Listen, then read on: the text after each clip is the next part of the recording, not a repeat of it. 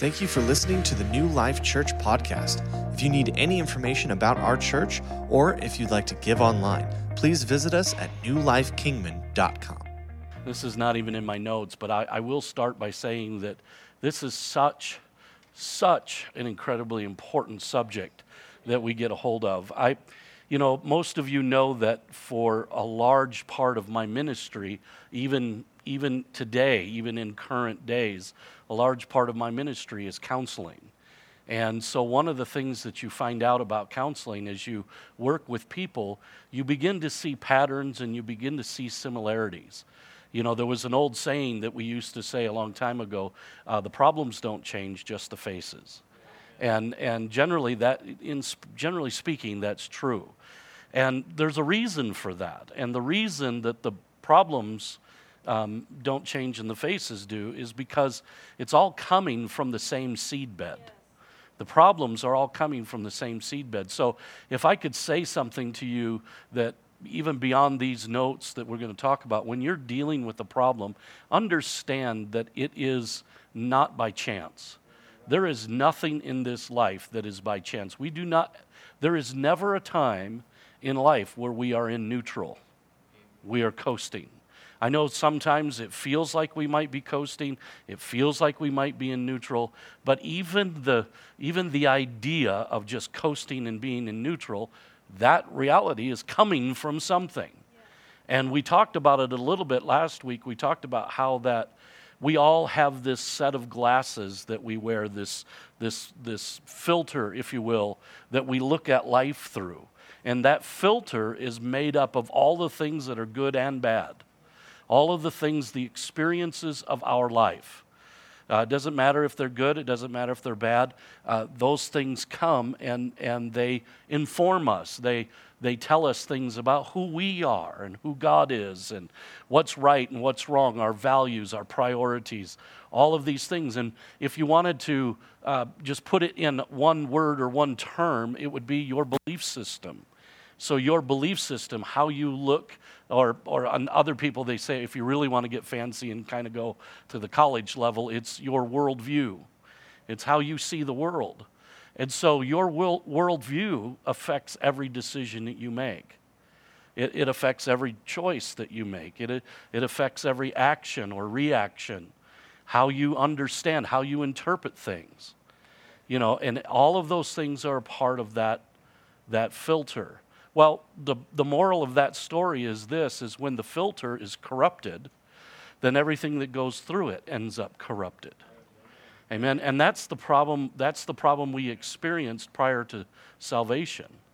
Prior to salvation, we were lost in sin. We, in fact, we were so helpless we could do nothing other than sin. It's the only thing we could do. We were, uh, the Bible says in Romans chapter 6 that we were slaves to sin. We were under the dominion of sin. And it was under, we, we were under that control. So that, that was our programming, as it were. Okay, and, and so what happens is then in, the, in that time uh, of life, everything we did, we interpreted through that lens of sin, how we looked at it, what we you know, felt as valuable or not valuable or important or priorities or good or bad or whatever. And it all, and it came out corrupted. We couldn't help it. But then we got saved, and something very unique happened. When we got saved, we were given a brand new identity. So, the first thing that Jesus did, the very first thing that Jesus did when we got saved, is he removed the stain of sin. Okay, he, he cleansed us in his blood. When we, so here's the thing when we walked in faith, when we accepted him by faith, then the immediately, and I'm, I'm not talking this was a process down the road, I'm talking about immediately at that moment, every sin that you ever did, are doing, and will do was forgiven and wiped away. Amen. Okay, the sin was taken care of, the sin problem was dealt with. He said, You are no longer slaves to sin, you are free, completely free. Then the second thing that he did is he, he did something remarkable. He said this He says, I am going now, because of your faith, I am going to impute or I am going to proclaim and declare on you that you are righteous. Yes. So it's no longer do you have no longer is righteousness based on a performance. No longer is my righteousness measured by how well I follow, follow a set of rules or how I go about life. Righteousness now is my position. It's my position. And he tells us, he said, You are righteous. Now, this is the quandary, is because most of us don't feel righteous.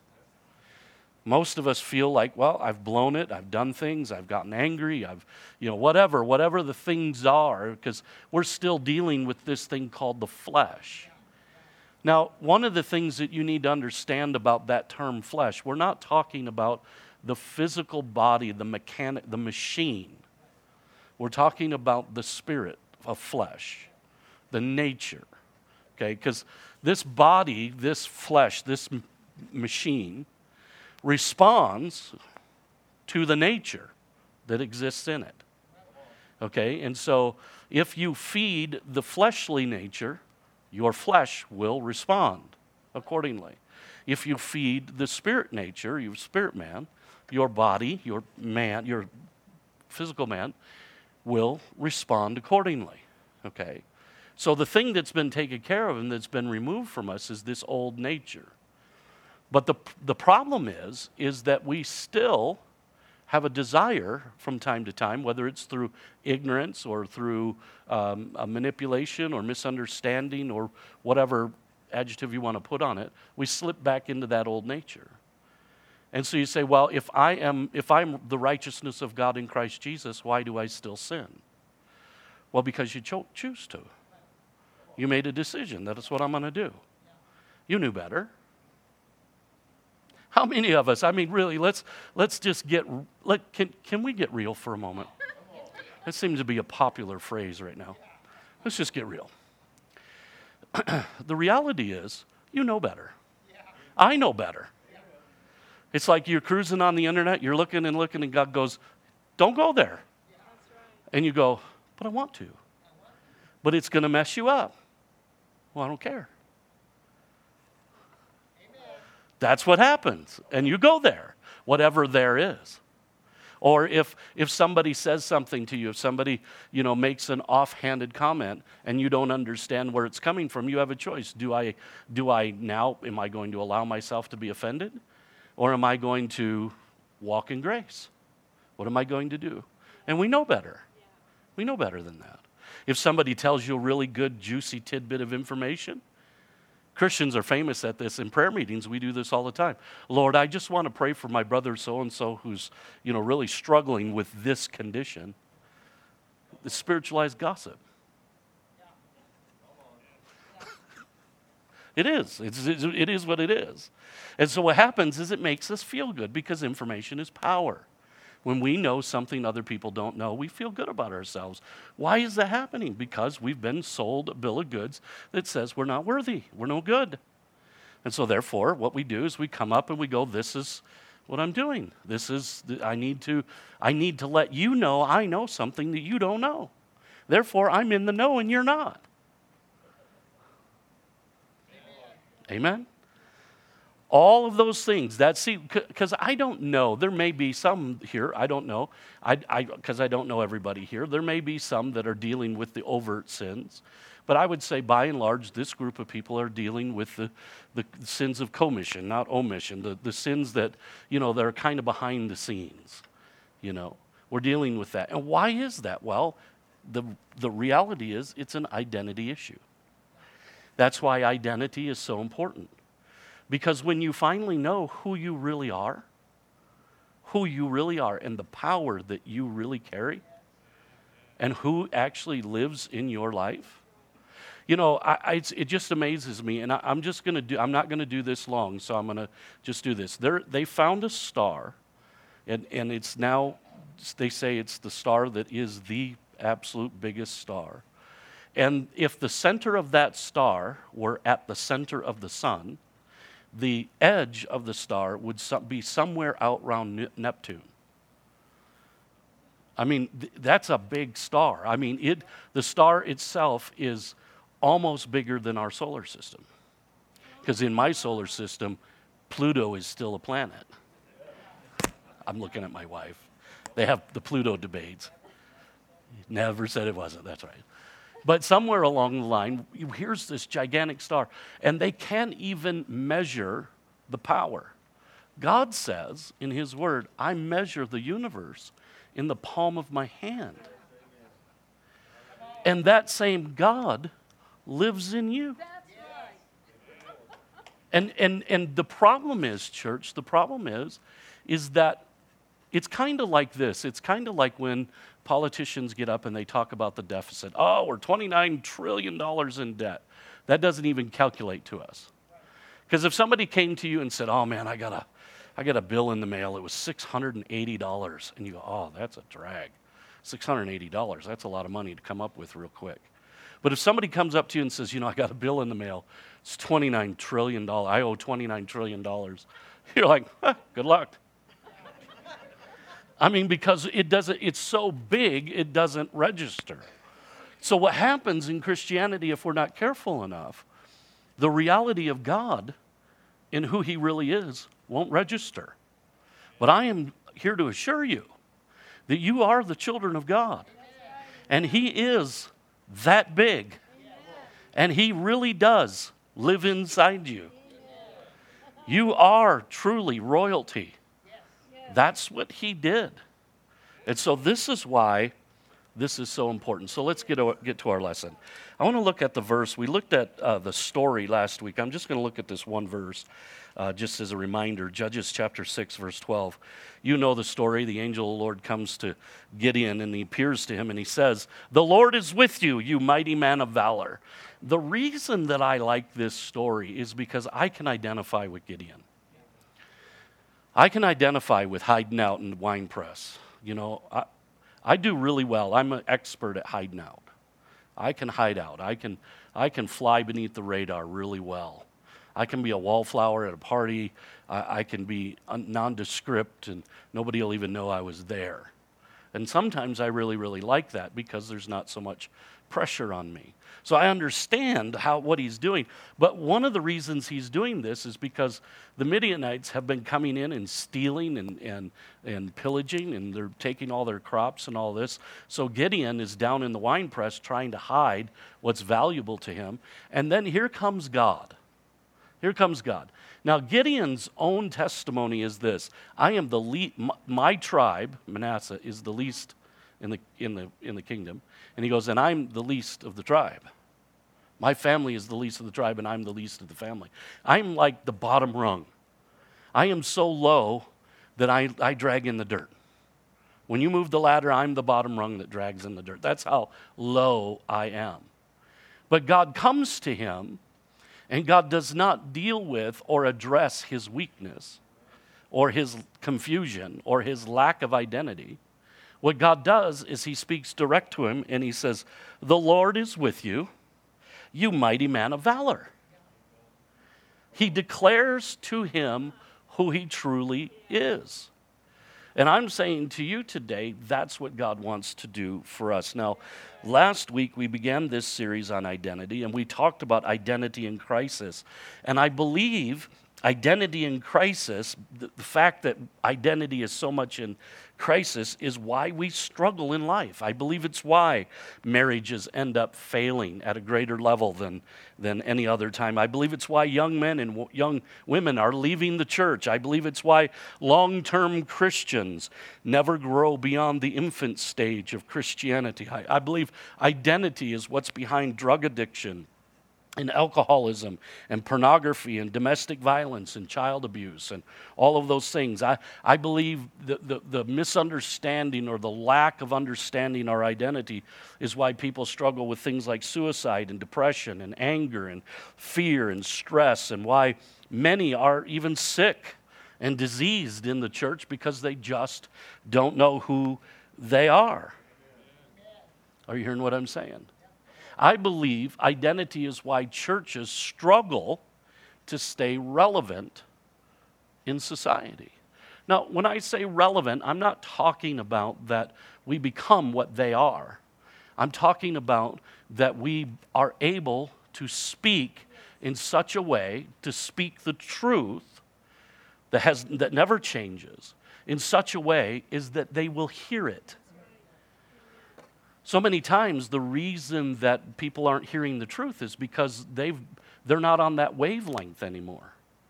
We're hanging on to things that it's gone, that the, the, the time has passed. Now, I, I'm, I'm, I'm gonna, I was watching an interview the other day. Um, I don't know. I don't know if I'm going to venture into dangerous territory here or not, but I'll try it. So I was watching an interview with a guy by the name of Robert Plant. Does anybody know who Robert Plant is? Okay, Robert Plant was the lead singer of a group called Led Zeppelin.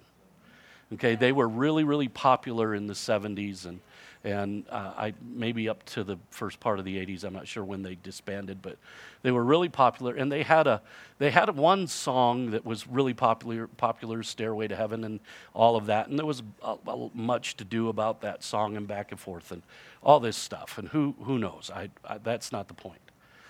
The point is, is the interviewer who was Dan Rather. Do you, does anybody know who Dan Rather is? Okay, so Dan Rather is interviewing Robert Plant and he says, So he goes, Is that song, Stairway to Heaven, is that your favorite song? And he goes, Well, he goes, I like it. He goes, But he goes, I don't know if I could say it's my favorite one. He says, Because that song was written for a time, and that time is past. He goes, The songs that I'm writing now are my favorite because they're for this time. And that, that revelation, that little you know, nudge of, of insight, caught my attention because I think that's so true in the church. And I think sometimes because we forget who we are and we forget our identity, what we end up doing is we hang on to stuff that's it's, it's just not working anymore. It's just it's not working. It's it's not communicating because it was for another time. And because we don't know who we are, we don't evolve, if I could use that word, or grow is a better word. We don't grow into what God has us to be. Right. See, the message, listen, the message, the truth of the gospel never changes. It's absolute. Jesus Christ and Him crucified. But how we speak that and how we communicate that and how we share that has to change. It has to. And, and somewhere along the line, because of the fact that we deal with these insecurities and we deal with stuff, and I feel it. I, I'll be honest with you, I feel it. I, I am becoming more aware of things now getting older that I never really understood before. I never really understood those things. And so I'm beginning to have a little bit more empathy for people that are getting older because I'm getting older. But the reality is, is whether we're getting older or not, we have to walk in who we are.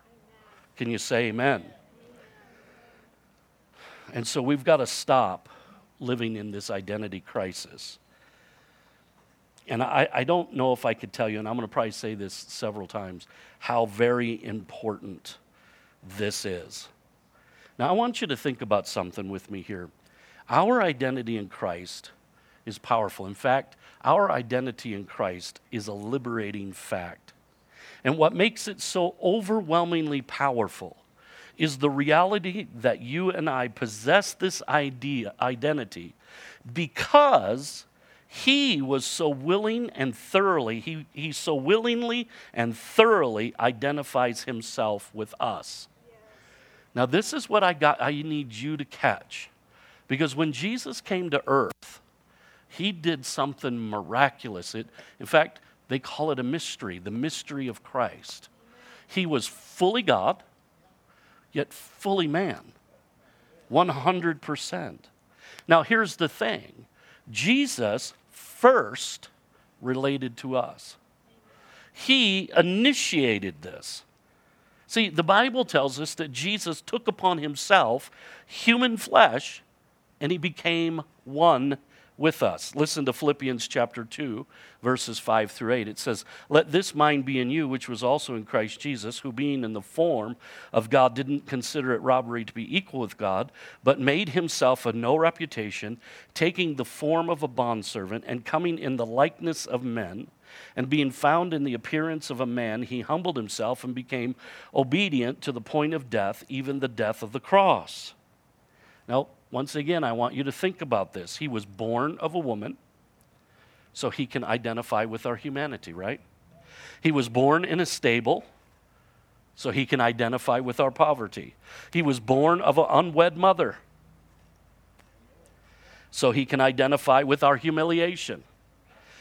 Being made sin who knew no sin, he can identify with our sin. Tempted in the desert, he identifies with our struggle. Rejected by those who came to say he came to save, he identifies with our alienation. Crucified on the cross, he identifies with our pain and our suffering. Buried in a borrowed grave, he identifies with our mortality. And rising from the dead, he gave us an identity that will last forever. Because he so thoroughly became one of us in his life and his death, we then can, through salvation, consider ourselves one with him in his resurrection. 1 Corinthians 6:17 says this, "But whosoever is united with the Lord is one with him in the spirit." That, that's, that verse right there should change everything about your life. You are one with him. Literally, his identity becomes our identity. 2 Corinthians 5:17 says, "Therefore if anyone is in Christ, he's a new creature or new creation. Old things have passed away; behold, all things have become new." I always say this: we are not, uh, we are not a, a um, we're not refurbished. You know, it, you know, you can, you can buy refurbished equipment and, and you're taking a chance. Sometimes you get a good one, sometimes you get a lemon. You can buy refurbished computers, you can buy refurbished refrigerators, refurbished dishwashers, and you know, sometimes you're buying somebody else's problem. That's not us. We're not old equipment with new parts.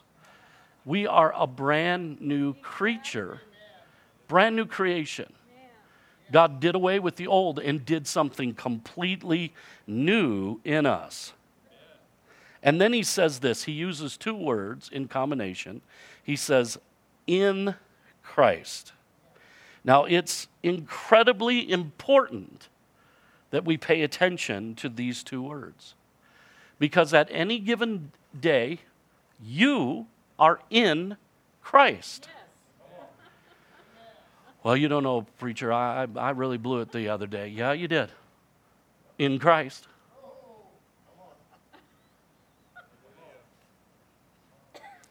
When's he going to kick me out? I don't know. I don't worry about that. I'm in Christ. And when he comes to me and says, Hey, you blew it, I'm quick to ask him to forgive me, and he's quick to forgive because he already has. I'm in Christ. In Christ, we have redemption through his blood. In Christ, the mystery of God's will is revealed to us. In Christ, we are chosen to be holy and blameless in his sight. This is all God's choice, not mine. In Christ, God has freely given us his glorious grace. In Christ, God exerted his mighty strength, raising Jesus from the dead and thereby raising us from the dead. In Christ, God has shown us the incomparable riches of his grace. In Christ, we are created to do good works that are prepared for us. In Christ, we who were far away have been brought near. In Christ, we are built together as a collective dwelling place for God's Spirit. In Christ, we are seated, by, or sealed, I should say, by the Holy Spirit. In Christ, we have been raised from death and seated in heavenly places. In Christ, we are reconciled to God through the cross. In Christ are the riches and glory by God, uh, are, are in, in Christ are the riches in glory by which God will supply all our need. Let me just pause there. There's only two more. Do you know God's got warehouses in heaven where He keeps wind and snow and rain? Warehouses. Just read it in the book of Job. He's like, oh, all right, angels, go, go, go to warehouse 622 and get some wind and send it down to Kingman because Lord knows they need some.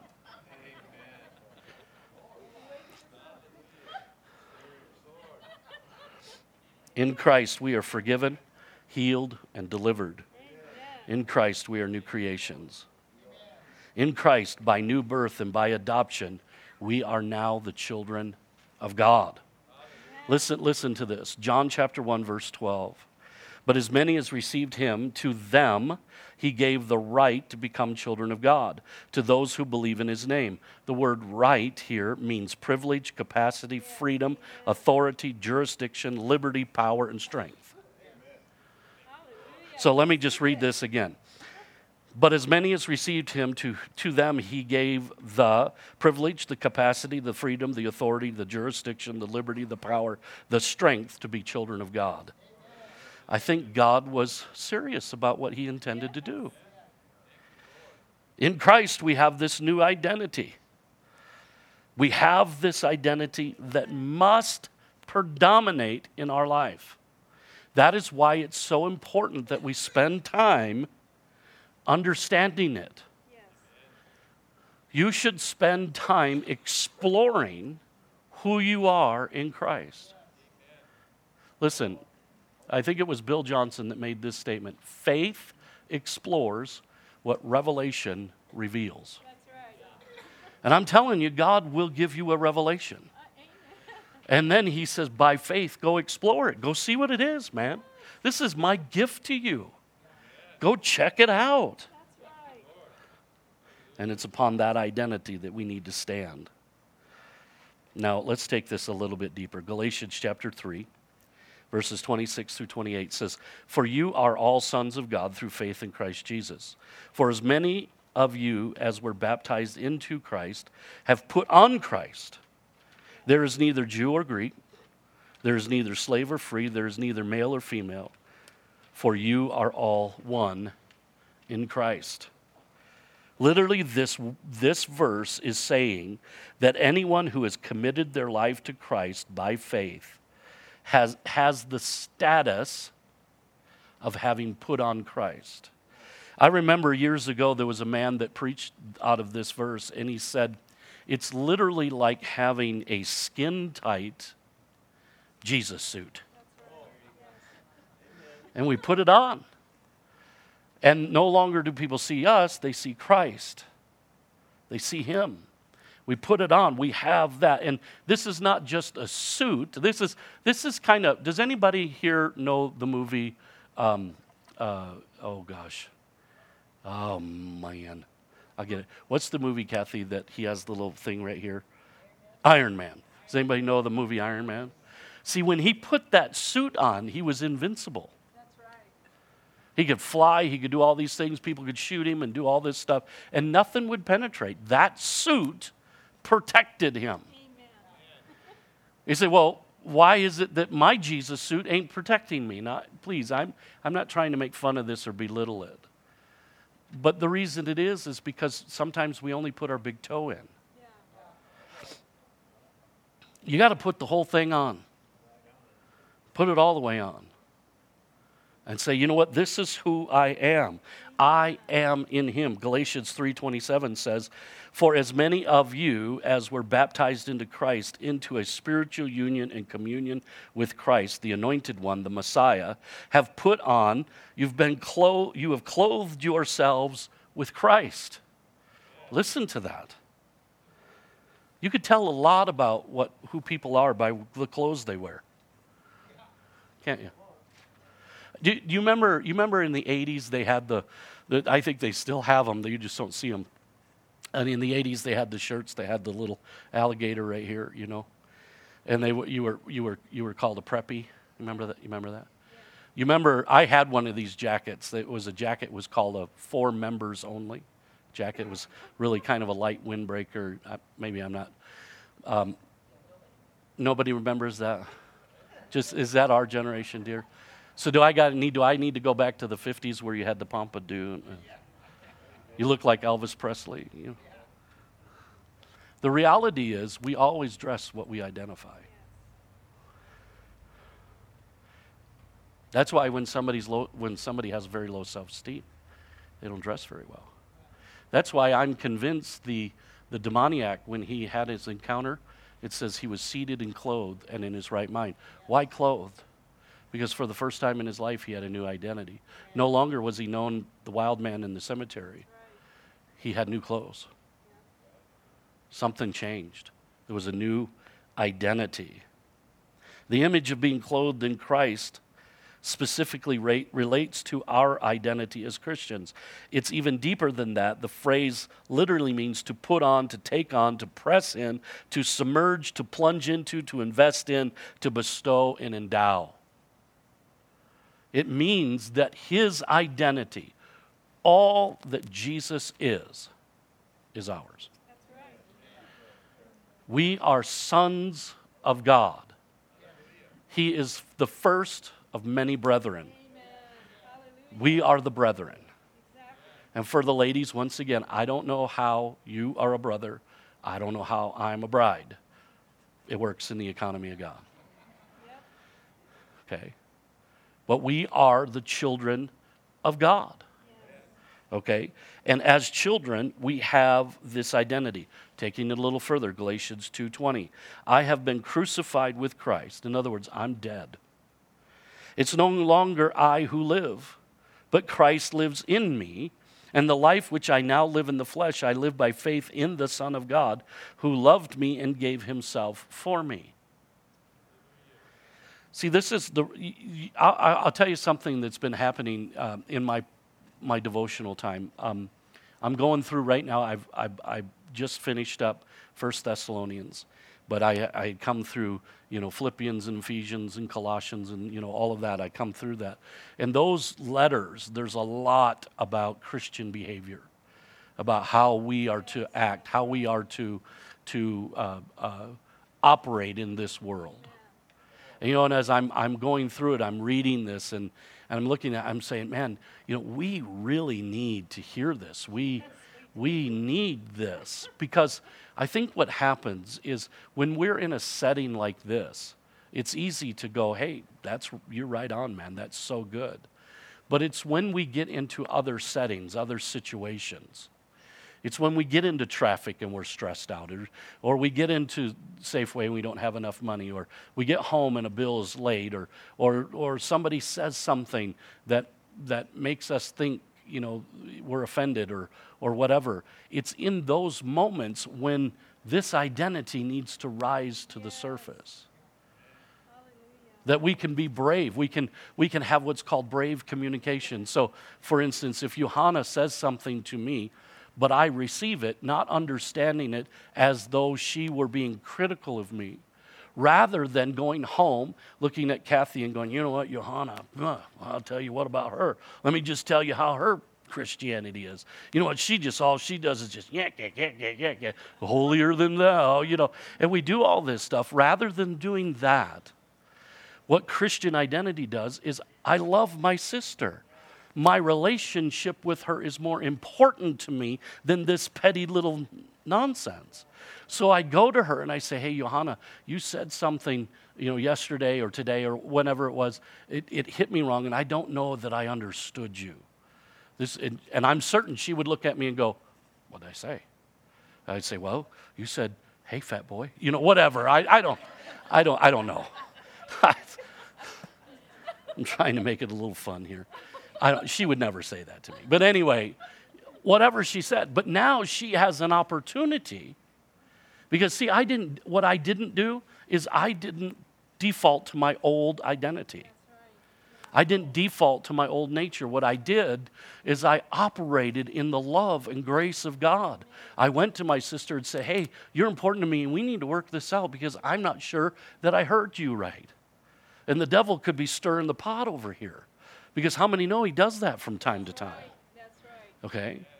And so, somewhere along the line, this is what we're talking about. We're talking about operating in our identity. So, again, I cannot tell you how important this is. And I believe the reason that identity is in crisis is because there's a thing that we're all familiar with, and it's called identity theft.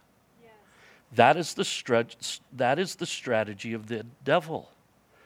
The devil wants to steal your identity. Why? Because if the devil can convince you you are not what God says you are, then he can, at very minimum, derail you, if not destroy you altogether. because it's that identity. It's what Jesus did for us that's imputed to us, given to us. We walk in it by position. I am the righteousness of God in Christ Jesus by position. Now, I still stumble around in daily behavior, but in position, I'm seated with Him in heavenly places. In position, I'm royalty in the kingdom of God. In position, I am a king and priest before Him. In position, I am all that He says that I am. Now, in behavior, I'm struggling. I'm still working some stuff out. Every now and then I get my wires crossed, and, and every now and then I get a little attitude going on, and every now and then I, I, I kind of lose control. And, and hopefully, what the Holy Spirit does, which He does all the time, is He will gently say, Back up. Back up. Back up. Back, back, back. Okay, there. Start again. And if you'll listen to that, you will begin to build new habits based on your new identity that will cause you to have victory across the board.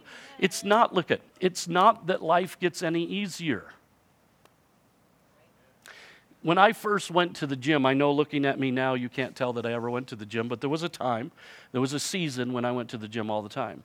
And I was, I, I was, there was four of us, and the three guys that worked out with me, these guys were monsters. And when I say monsters, they're benching 400 to 500 pounds on a flat bench. I mean, that's, uh, you know, they got an engine block on each. You know, I'm, I'm, I'm struggling with the bar, you know. The bar is 45 pounds, and I'm like, oh my God, help me, somebody, please, you know.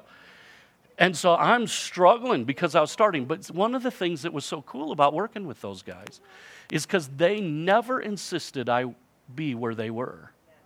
They said, You're at where you're at. Go forward. They, and, and if I did the bar, if the next day I come in and I did an empty bar, whoa, whoa, like that, they were like, awesome. And then as we kept going, as I kept doing it, kept doing it, all of a sudden I'm, I'm you know, I've got now what they call a one plate lift. It's 135 pounds. Then we kept going, kept going, kept going. I got to a two plate lift. It's 215 pounds. And I was able to put a 25 on there. It's 265 pounds. And I was able to bench. Now, 45 pounds, which is the bar, did not get any lighter. It's always 45 pounds. I got stronger. It felt lighter, but it wasn't. It's, all, it's, it's the constant. It's 45 pounds. I got stronger. And that's what I'm talking about here. When you learn to operate, that's why you need to study this. You go, Who am I in Christ? What are the scriptures? What is Jesus telling me about who I am in Him? Not who I am without Him. I know who I am without Him. I'm a mess. Scary, Scary mess. By the way, I'll have to talk to you afterwards for saying. I'm just I'm teasing. I'm teasing. I'm teasing. I'm teasing. teasing. I'm just teasing. We're a mess. But with Him, we can do all things through Christ, which strengthens us. So we need to look at that and then we need to practice that. It's like, wait a second, can I do this? Yes. Why? I can do all things through Christ, which strengthens me. Whatever you're facing fits in the set of all. Amen. Are you hearing what I'm saying? Yes, so here's the thought, and I'm, I'm, I'm going to kind of bring this down now. Proverbs 23 7, it says, For as a man thinks in his heart, so is he. And so, this whole thing, this whole dynamic really has to do with our mind and what's in our heart and what's in our mind. Okay, the way we think. Once again, remember what we talked about in the beginning the filter. That's part of that thought process, right? Thoughts are a part of that. And so, if we spend an enormous amount of time thinking about what we're not, that's what we'll be.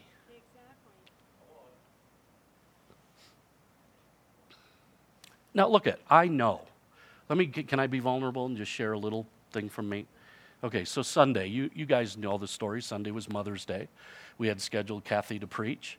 Saturday night, Kathy gets really sick. Sunday morning, she's barely even getting out of bed. So, well, I got to go preach. Well, I wasn't feeling all that great, but I was feeling better than she was. I wasn't feeling all that great. And I came, and my mouth, as I'm preaching, both times, if you notice, if you go look at the video, uh, I was drinking water really a lot because my mouth was drying up and I was really tired.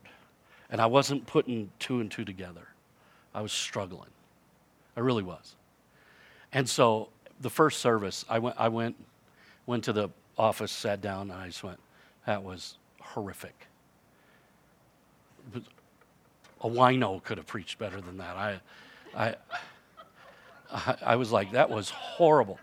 So then I'm, I'm sitting there and I'm kind of I'm kind of lamenting it. You know, I'm not I'm not chasing down my identity at this point. I'm kind of you know I'm struggling right at the moment. And so somebody would come in and I'd look at him because I wanted to feel better about myself. I went, that was horrible, wasn't it? No, no, it was okay. Huh. We've all heard that statement, right? Yeah, no, no, it's okay. Define what's okay. What is your measurement of okay? You know. So then time comes, I got to go up and I preach the second message. Second message was a little bit better, but man, I, my mouth, and you know that little thing that hangs down in your throat? It's called the uvula. It swelled up while I was preaching, it swelled up to twice its size. Couldn't even hardly breathe. I'm thinking, am I having an anaphylactic shock? I mean, I get back into the I get back into the, the office, I take a drink of water, couldn't even swallow. And I'm like, okay, something's up here. So I'm like, what am I going to do? What's happening? You know, Kathy's sick, Andy and Shay are sick, uh, uh, Alex and Amy are sick, and others are sick. And I'm like, oh, dear God. And I'm thinking, this was a bust. And as I'm walking out, I had people walk up to me and go, oh, my God, I have never heard a Mother's Day sermon that good. And I'm thinking, well, man, the bar is pretty low on your Mother's Day sermon. That's what I'm thinking. I'm, walking out of here going, wow, you need to probably get into a, some churches that actually preach good because that really was poor. All the way today, to Bill Frank comes up to me before uh, class tonight and he sits down and he goes, Look, at if my credibility and longevity and seniority in this church has any meaning, then you're going to shut your mouth about that service and that sermon because it was great. And, and, but see, the thing is, okay, so here's the thing. Here's the thing. I'm not looking for the compliment. Here's the thing the point is, I was struggling. So, in my struggle, what I wanted to do was the easy path was to default to what I can control. I can default back to, see, I could go back and go, you're just no good, because I can control that. See, over here to say, you know what, God took this mess that I was and was faithful and used it under anointing is a lot harder to believe. I'm not in control at that point. But that is who I am. That's my identity. And that's what we have to do. So I'm still working this out. We have to make a choice. You are where you are today because of all the choices that you've made. And your choices are affected by what you believe your identity is. Are you hearing what I'm saying? So let me just uh, let me just put the capstone on this. So there's an interesting verse of scripture in Psalms 106, actually, two passages, verse 11 through 13. It says, The waters covered their enemies, there was not one of them left. Then they believed his word, they sang his praise, they soon forgot his works, they did not wait for his counsel. And then verse 21 says, They forgot God, their Savior, who had, got, who had done great things in Egypt. Here's the problem, church, is we forget we forget. That's why it is so critical that we daily remind ourselves of who we are in Christ. Because every one of us have lies that are at work in our lives. We have a past, we have hurts, we have wounds, we have painful experiences, we have things that have gone awry, and all of those things. Those things are there, but Jesus has dealt with them. They are dealt with. And what we have to do is remind ourselves daily. And sometimes you may have to, when you're driving down the road, you may have to say in the mirror, looking into the rearview mirror, shut up. That's right. and sometimes you got to tell the devil, shut up. Sometimes you need to tell yourself, shut up. Right. Who are you? Who are you in Christ? Who did God make you to be? You know, and, and the worst thing that you can do is compare yourself to somebody else. I am not in a race with you. I'm in a race. I am running the race that God set before me. And the only one that I am trying to outdo is the guy I was yesterday. Are you hearing that? Now, next week, what we're going to do is we're going to look a little bit more at this identity thing, and then we'll bring that series to a close. I hope you've enjoyed this. I, I hope that's been good. So why don't we uh, why don't we just take a moment and, and close in a word of prayer, and we're going to let you get out even a little bit earlier this week. Father, we thank you, Lord, for all that you're doing. We thank you, Lord, for the identity that you've given us, Lord, the truth of your word. We pray, Lord, that you would remind us daily, God, who we are in you. God, that when we are going through those moments of attack or those moments of, of, of stress and struggle and uh, where things aren't going the way we would like them to, Father, help us to be able to remind ourselves of the truth of your word, of what you did for us and who you made us to be.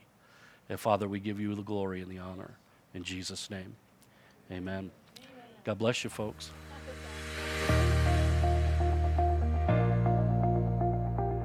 Thank you for listening to the New Life Kingman podcast. We can't wait to see you next week.